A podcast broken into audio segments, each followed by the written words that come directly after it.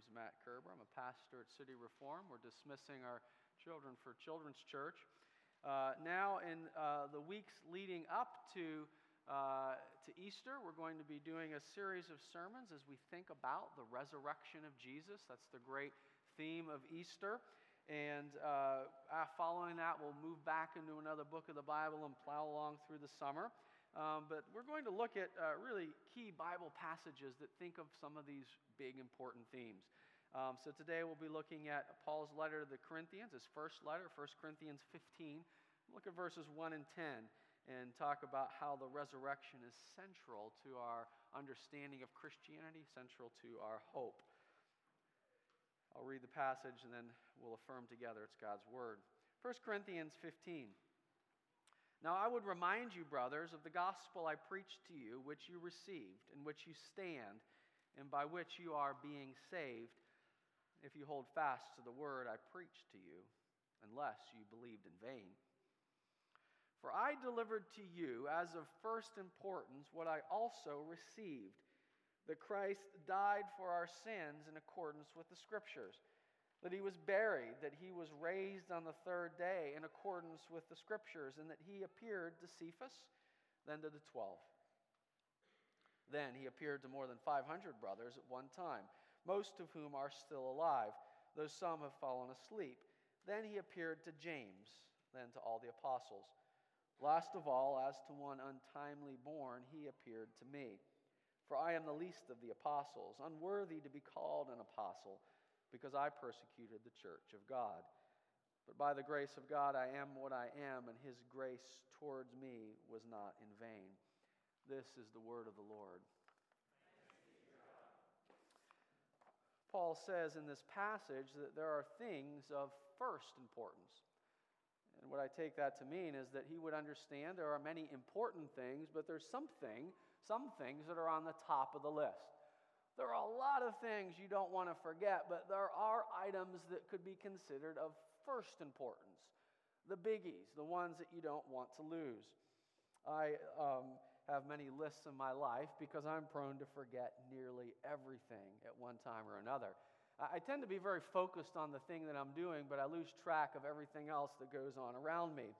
Uh, one of the times it's important to have a list for me is if I'm going on a bike ride somewhere where I have to drive in my car. Between the time I leave the house and I actually get all my stuff together, a lot of stuff, a lot of important stuff can be forgotten.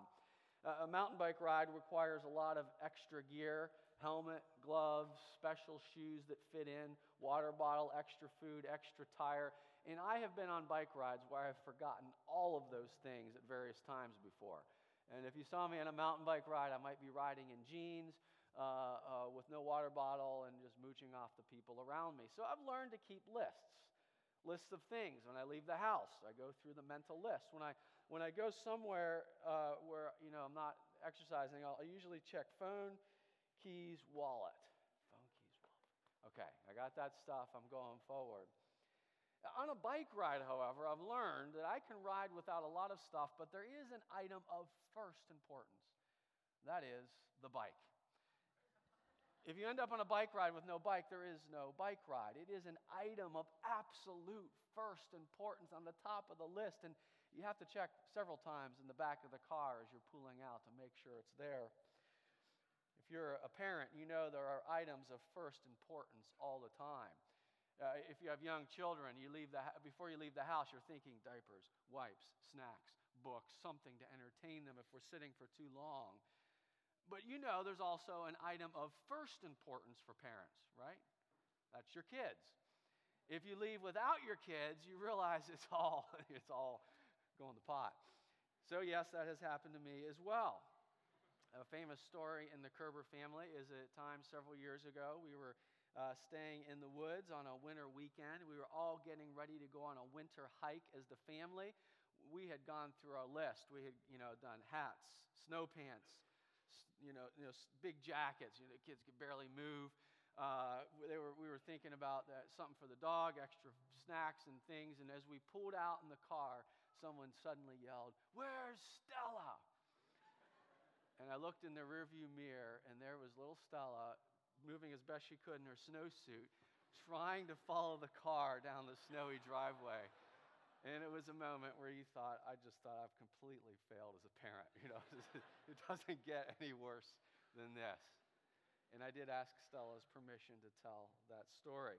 So since then, we've been more careful with our lists, and I'm happy to report we've not yet pulled out without any children since that terrible moment. Well, Paul, the Apostle Paul, had a lot of stuff he could teach.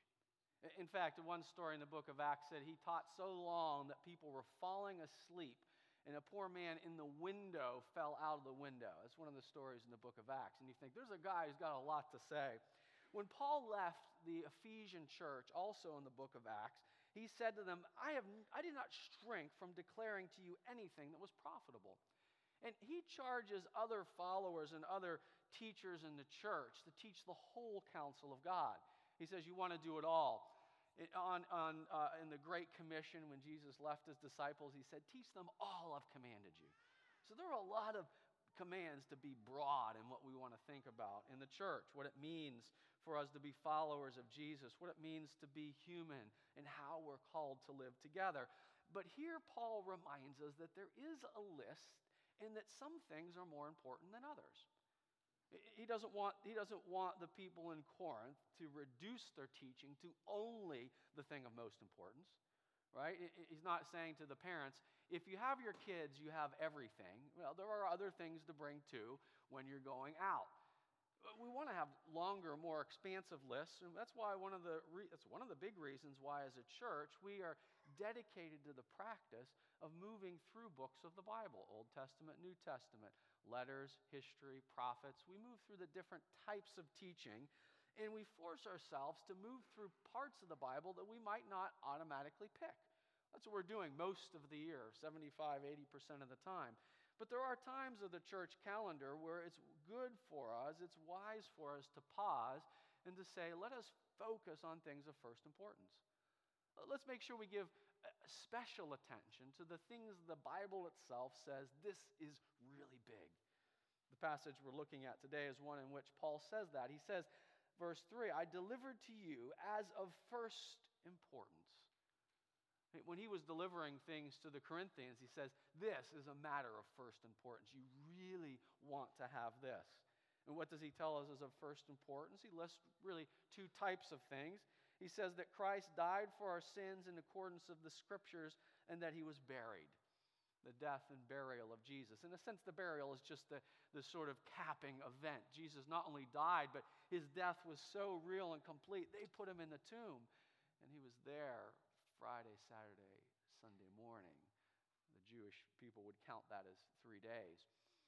But the second type of thing Paul mentions here is bound up together with it inseparably he also delivered the good news of the resurrection that he was raised on the third day in accordance with the scriptures, and that he appeared to Cephas, then to the twelve. Just as the death and the burial go together, so do the resurrection and the appearances. It's the capping event, the revelation that Jesus did not stay dead. Through the history of the church, these two things have been inextricably bound together and always recognized as the core of the message. One of the earliest things Christians would begin to say was something along the lines of Christ has died, Christ has risen, Christ will come again. In beginning in the second and third centuries, uh, the church began to develop statements of faith that people would say, perhaps as they were being baptized. And one of those, uh, if we think, came to be regarded as the Apostles' Creed. It was the teaching of the po- apostles summarized in a form where people could remember what was really important that Jesus died for us and that he was raised again. And after the sermon today, we'll read that ancient creed of the church. The church has always recognized that there are things of first importance. And yet, in this passage, Paul also tells us that we are to be on guard that, that we are people who are prone to forgetfulness. That though we may believe, he says in verse 2, there's a warning, a frightful warning, that it's possible for us to believe in vain. That we need to be people who are committed to holding fast that which is most important. Uh, Paul would know there are a lot of important things for us to hold on to, but he says if you lose this, you lose everything. And so, as we look at the passage today, we'll think about it in three ways. And, and hopefully, with that sense of urgency, this reminder that we ought not to be people who believe in vain, but that we hold fast to that which is of first importance. Uh, first of all, we'll look at the reason why uh, Paul sees this to be so central. And, and as we think of death and resurrection, our, our, our theme in this series is to really emphasize the aspect of the resurrection. They are bound together, but it's really that, that half of what Paul presented that we'll be focusing on most in this series. Uh, so, first of all, we'll see why, it's so, why the resurrection is so central. Uh, secondly, we'll see its historic importance in the church. And third, we'll return to these first two verses and think what our response should be. Uh, so, first of all, wh- why did Paul regard this as being so important? In verse 3, he says, I delivered to you as of first importance what I also received. And what Paul's telling us there is that the message he was sharing was one he had also received. He received from Jesus, but he also received from the other apostles. Uh, Paul learned things from the other apostles as well, um, but he, what he's telling us here is he didn't come up with his own list. Paul says, My list is the same as that of the rest of the early church. It's the same as the other apostles. We didn't come up with it, we received it. It was given to us most immediately by Jesus, but then passed along from one to another. Paul received a list of beliefs, and, and some of them, he said, were of first importance. Uh, many scholars think that what he goes on to say here in verses 3 uh, through 5 is perhaps the form of the creed as he received it. it. It may also be that he's simply paraphrasing the types of things he received. But Paul goes on to tell us two things that we said are necessarily bound together that Christ died for our sins verse 4 that he was buried. So uh, Paul understands that these things are necessarily linked together, that the crucifixion and the resurrection of Jesus together form the two halves of the gospel message. In the very first verse of the whole passage, Paul spoke of preaching the gospel. The word gospel means good news. It's a good news of something that happened, a victory that was won by God on our behalf. Paul, then, in this ver- uh, section, verse number three, is telling us the content of the gospel. Two essential parts that Jesus died for our sins and that Jesus was raised again on the third day. These are the two essential parts that we hold together. Now, the reason that they're so important to hold them together is that on its own, visibly from a human perspective, the death of Jesus wouldn't have been all that abnormal we come to understand that it was of incredibly deep significance, one of a kind event. It was, after all, for our sins. But if you had been an observer to the death of Jesus, you might not have been able to see that. Sure, the gospel writers uh, uh, recognize some unusual things that happened around the death of Jesus, but by and large, a person being crucified outside the city on one of the main roads outside of Jerusalem was not in itself an unusual event. It was common practice for the Roman Empire. It was a visible display of law, order, and authority. It was reserved for the worst criminals, particularly for crimes against the state. The message was public, it was brutal, it was horrifying, and it was clear. Thus dies the enemy of Rome. And Rome had no shortage of enemies. We don't know how often crucifixions would have occurred, but we have reason to believe they would have been normal practice. In fact, on the day Jesus was being killed, there were two other people really unrelated to him being crucified at the same time. It might tell us that perhaps the general average would be three a day, or Maybe there was a certain crucifixion day during the week where several would be lined up. We don't know. In and of itself, the crucifixion was a horrifying death, but not abnormal. When paired with the resurrection, though, we've come to understand its true meaning. We may ask the question as we consider the gospel message uh, how are we to know that Jesus died for us? The answer the apostles would have given is to say, the resurrection. We may ask the question how do we know that Jesus was truly innocent, that he wasn't actually a revolutionary, someone who was misguided? The answer is the resurrection. how do we know that Jesus was really who he said he was? The bread of life, the Son of God, the, very presence of God among us, the exact imprint of his glory. How do we know that? The answer is the resurrection. Because while death by crucifixion would not have been abnormal, resurrection was. Now, sure, there are times that people may have a heart attack, they may, in a sense, technically die, and they are brought back. What the Bible tells us about the resurrection is that Jesus wasn't just resuscitated, but that he went forward into the newness of life and the restoration of all things that God has promised at the end of time. In other words, from the biblical perspective, the uh, resurrection of Jesus was completely abnormal. It was the first of its kind in this order. When the, the, apostles encountered Jesus, they didn't just meet a man who had come back from the dead, but he had gone through death itself. And he began to walk in the fullness of a new body. This is the witness of the apostles. Paul also reminds us that when this was happening, it was, though it was the first people had seen it, it was not the first they had heard of it. He emphasizes that both the death and the resurrection of Jesus were in accordance with the scriptures. Eh, eh, when we think of the scriptures or the Bible, we think of Old Testament and New Testament. What we call the Old Testament or the Hebrew scriptures is about 80% of the Bible, it's the first half. Jesus only shows up in the 20% of the Bible called the New Testament. He only shows up directly as a figure. But Paul tells us here, as do the rest of the New Testament writers, that all of the scriptures beforehand were pointing forward to Jesus, that his death and his resurrection were planned by God from the beginning. The, the, um, the resurrection wasn't. say that again slowly. The resurrection wasn't God's plan B. It's not as if things got out of hand and he lost control of the mob and Jesus was accidentally killed and, and God said, now a reboot the death of Jesus was the plan. Jesus knew that himself. He knew that was the purpose for which he came, that he would come to give himself for our sins, that we could be forgiven.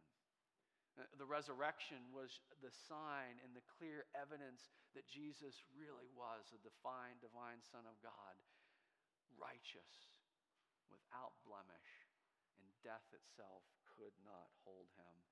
And Paul may have been thinking of many things in the Old Testament, but perhaps when he spoke of the death being in accordance with the scriptures, he may have thought particularly of Isaiah 53 5 that says, He was pierced for our transgressions, He was crushed for our iniquities. Regarding the resurrection, Paul may have thought of many things, but he may have thought, as did many of the early apostles, of Psalm 16, the psalm that Peter read on the day of Pentecost. We heard it earlier in our service. It reads, You will not abandon my soul to the grave or to Sheol, or let your Holy One see corruption. Jesus was the Holy One whose body did not see corruption. So, first, we recognize the way Paul sees his message of first importance being bound with the witness of the church, that which he received. He sees the two parts of death and resurrection linked together, and he sees all of it in accordance with the scriptures, the plan that had been being developed all along as God revealed himself through the prophets.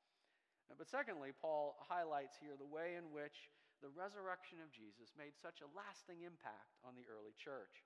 It was not just that Jesus was raised, but he showed himself in his resurrection body. And the rest of verse 5 reads this way He was raised from the dead, and he appeared to Cephas, then to the 12. The word Cephas is the old name for Peter, Peter who had denied Christ. And then perhaps at this point in verse 6 that Paul's now adding his own words. He, he may be expanding on this tradition that he received and now adding to it his reference to all the other resurrection appearances that he knows about. He speaks of the way Jesus had appeared to more than 500 people at one time, most of whom were still alive. Uh, Paul's saying, listen, there are other witnesses around. They saw him also, though some of them had already begun to die. And he uses this sort of euphemism they've already fallen asleep. Then he speaks of his appearance, the appearance of Jesus to James and the rest of the apostles, those beyond the twelve, including James. Last of all, as to one untimely born, he appeared also to me. Paul here highlights the role of the apostles in the early church in their witness to the resurrection. If you read their early uh, speeches or sermons of the followers of Jesus, they often regarded themselves as witnesses to the resurrection. On Pentecost Sunday, when Peter preaches really the first uh, Christian sermon after resurrection, after the Spirit is poured out, he says, Jesus was raised up in accordance with Scripture, and we are witnesses. Now, it would be for these uh, followers of Jesus an unlikely witness and a costly witness.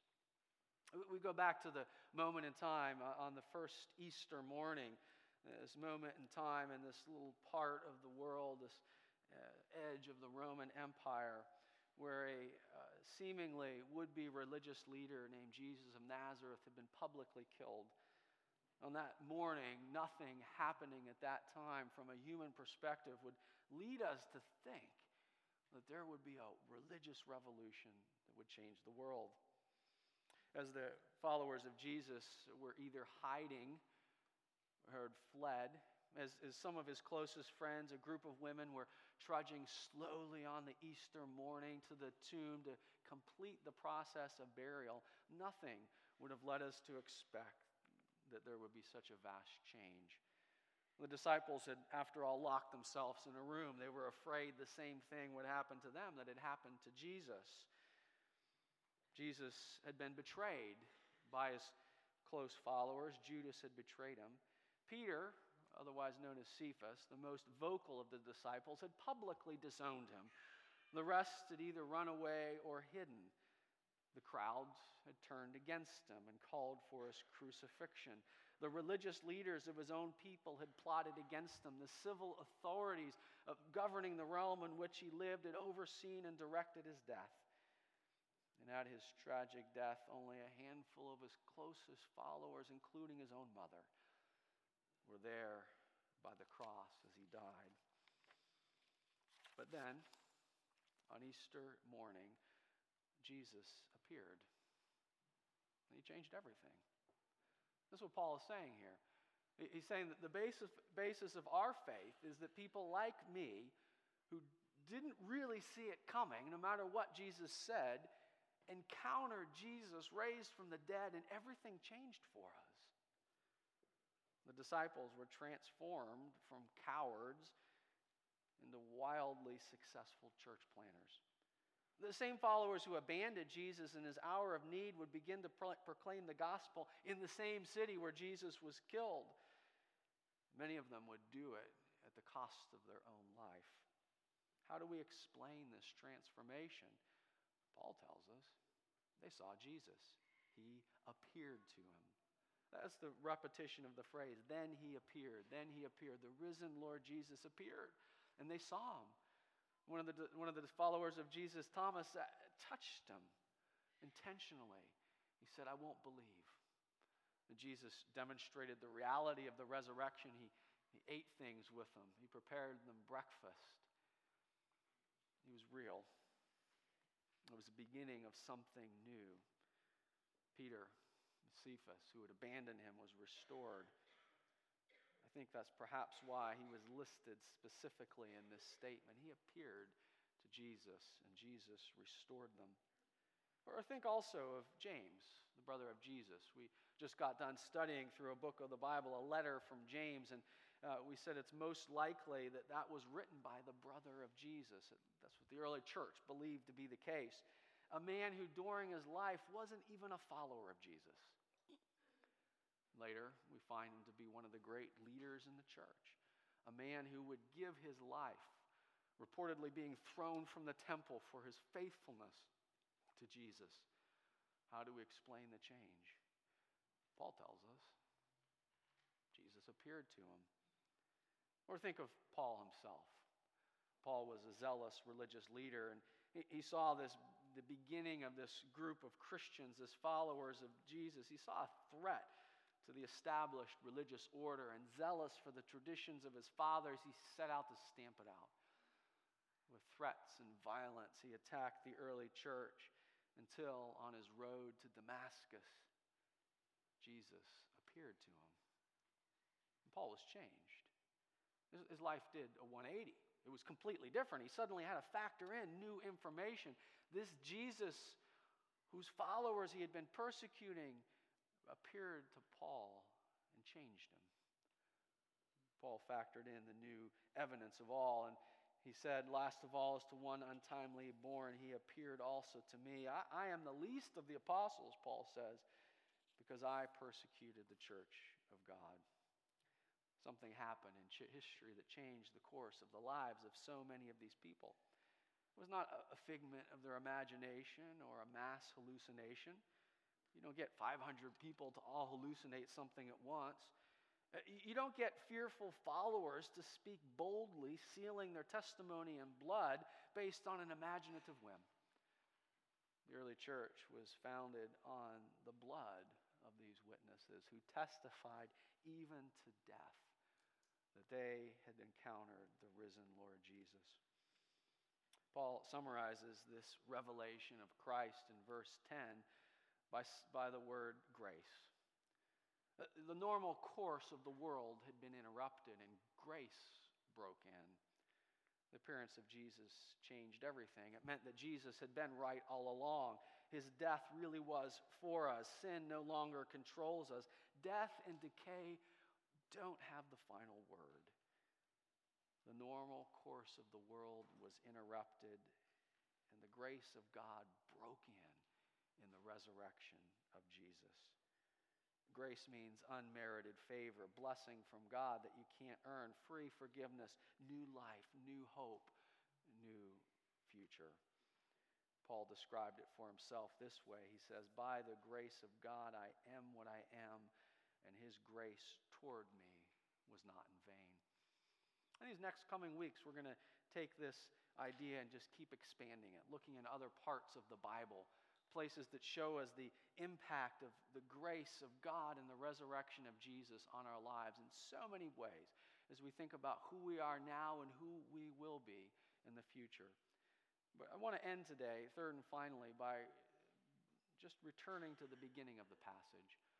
Paul closes by saying, His grace towards me is not in vain. But Paul began with a warning. He warns those listening to him. He says, Unless you regard this as a matter of first importance, you could have believed in vain. Paul is raising the possibility that there could be members of the visible church who have affirmed things, perhaps in some sense believed things, they have begun to follow.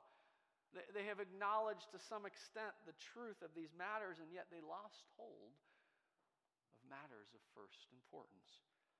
Paul urges the church to be people who hold fast. He says, Hold fast to this unless you have believed in vain. Now, none of us are people who have witnessed the resurrection as Paul did. We don't see, we haven't seen the risen Lord Jesus.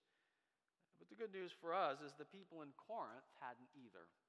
There's no reason to believe that any of these 500 witnesses of the resurrection were in the congregation of Corinth, all the way on the other part of the Roman Empire. But Paul says in verse 1 that they encountered Jesus as the gospel was preached to them. Now, this might not be the way you or I would design it. If we were coming up with a plan to reveal Jesus to people, we may just say, Well, Jesus, keep on doing what you were doing. Show up, let people see your body, and then they'll believe. But God's plan, in His wisdom, is that we would encounter the risen Lord Jesus through the words of another human being. That it would be verified in the actions of their life. The words of the gospel are received as we hear them spoken to us by another person. And the life of the church, lived in love and unity and good works, testifies to the truthfulness and as we adorn the profession and proclamation of the gospel. That's how the Corinthians came to faith. They heard the message and they believed. They believed the witnesses that told them, We saw Jesus. The ordinary course of the world is not as final as we think. Jesus was raised. Hope is real. Grace is possible. And Paul calls these people in Corinth to the appropriate response. He tells them three things. He says that they should receive the message. He speaks to people who've already received it. The first response we have to the message of the gospel, the witnesses of Jesus, is to receive it. We, we hear it and we agree with it.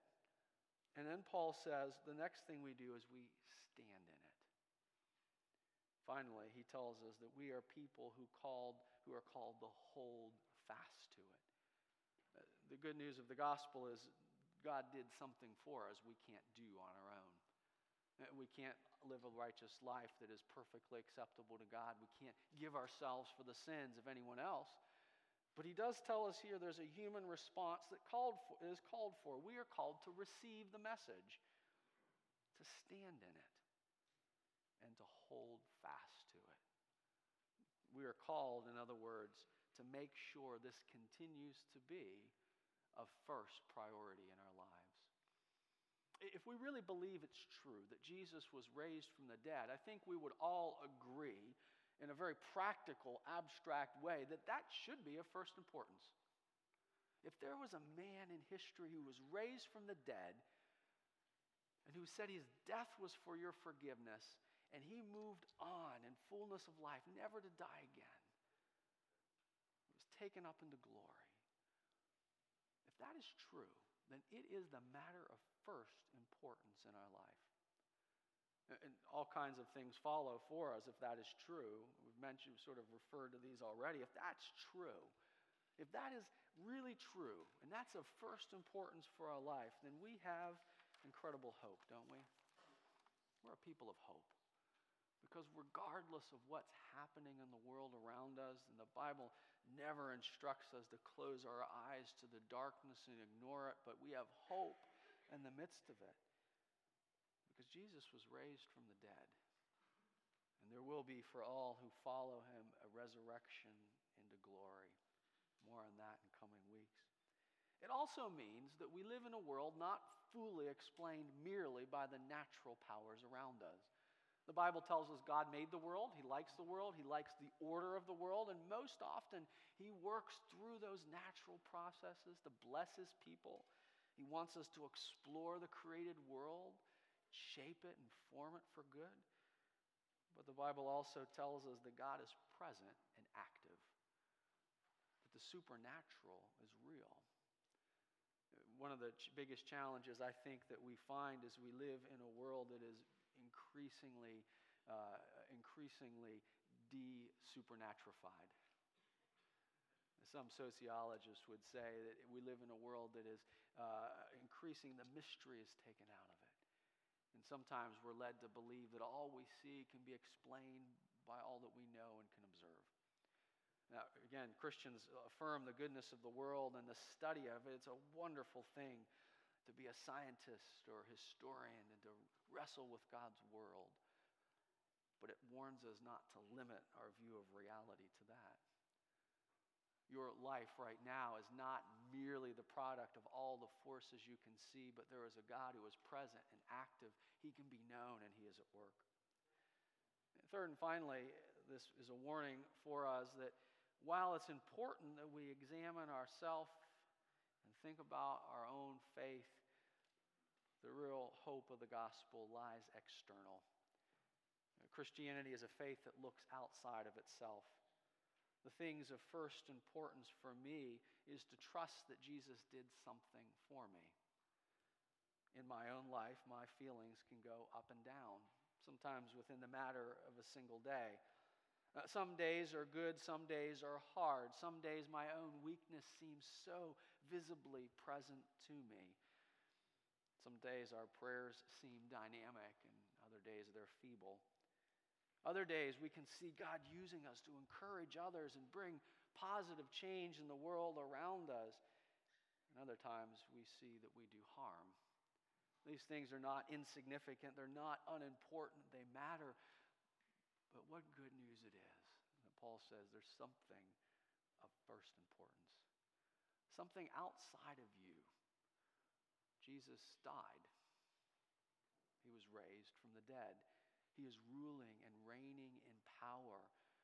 And the primary function of your faith is to look outward and put your hope in that. Friends, if we're honest, we recognize the many ways in which we can slip from this, where other good things can supplant this. And we find that our, our hope, our ex- expectation eh, is, is fading.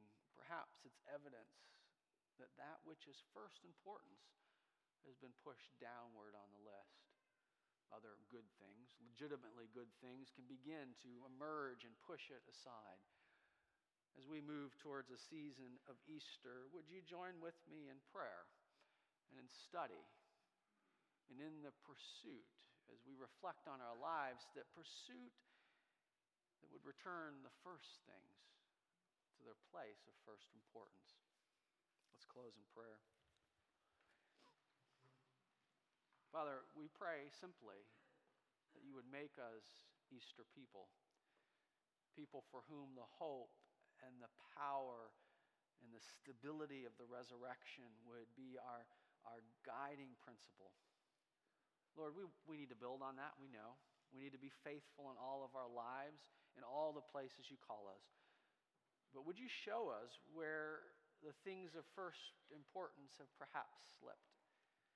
Where something else has emerged? Show us where we need to repent and release and trust you And you establish in our hearts a living hope that Jesus, the risen Lord, is ruling and reigning with power and that all glory belongs to him. In his name we pray.